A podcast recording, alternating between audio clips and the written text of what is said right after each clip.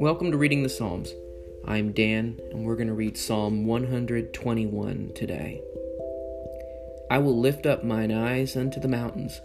From whence shall my help come? My help comes from the Lord, which made heaven and earth. He will not suffer thy foot to be moved. He that keeps thee will not slumber. Behold, he that keeps Israel shall neither slumber nor sleep. The Lord is thy keeper.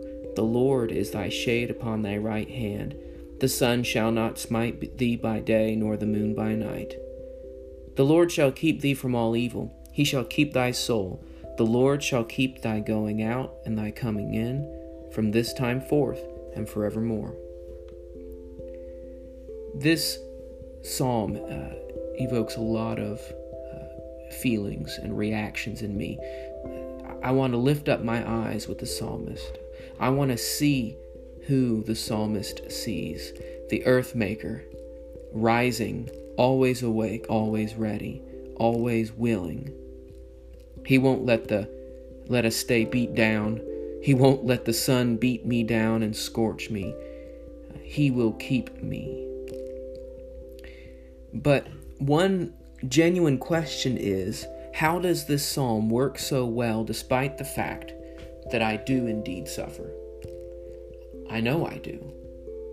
God knows that I do. It could be because God himself warned me that I would suffer. His Son came down and made it clear to his people that we would suffer.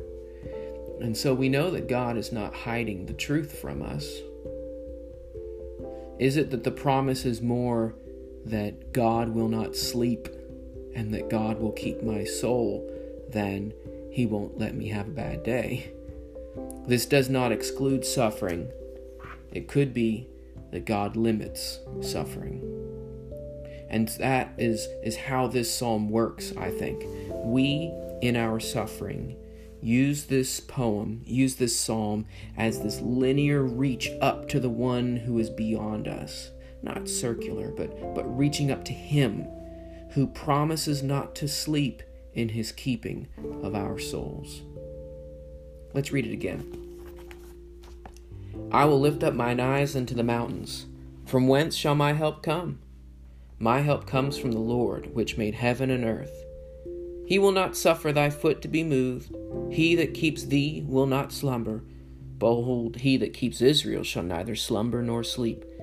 The Lord is thy keeper. The Lord is thy shade upon thy right hand.